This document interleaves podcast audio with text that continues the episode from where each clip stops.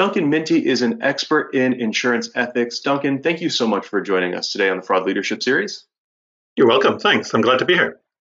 When we talk about ethical issues in insurance, obviously we could talk about this for hours, if not days. But when it comes to public support, why is this such an important topic? I think because you know the public see tackling fraud in, in any context as a good thing to do, and it will you know it will give its support to that. Um, and I think that they recognise that you know it's good for them to have fraud tackled, identified, and you know they want to also see this as something that's done you know visibly enough and strongly enough to uh, to put off all those who maybe not intending to be fraudulent, but who may drift into it by accident. So there's a lot of public support for it because um, they recognise that everyone can benefit benefit from it in some way.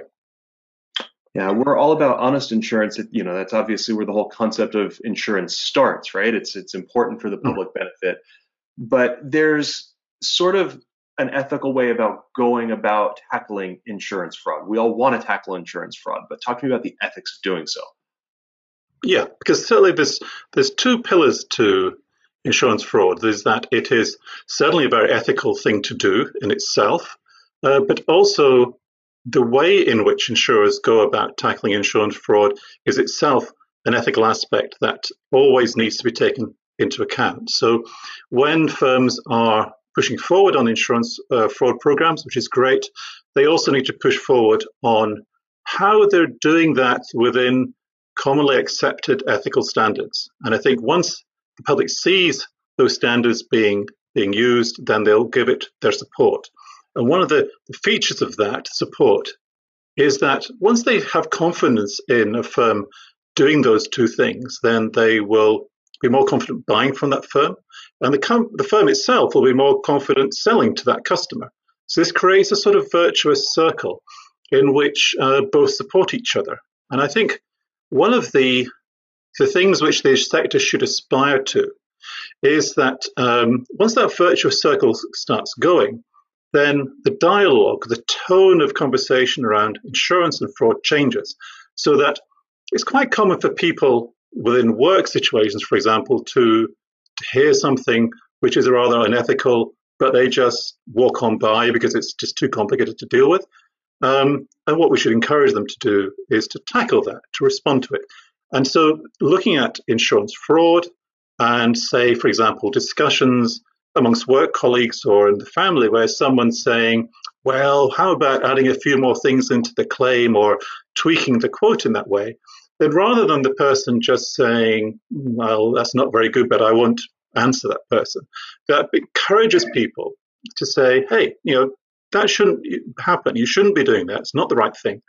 And so I think once the, the sector has the relationship with customers around insurance fraud that can deliver that, then we will, we will enter into a new phase of how insurance fraud is being tackled.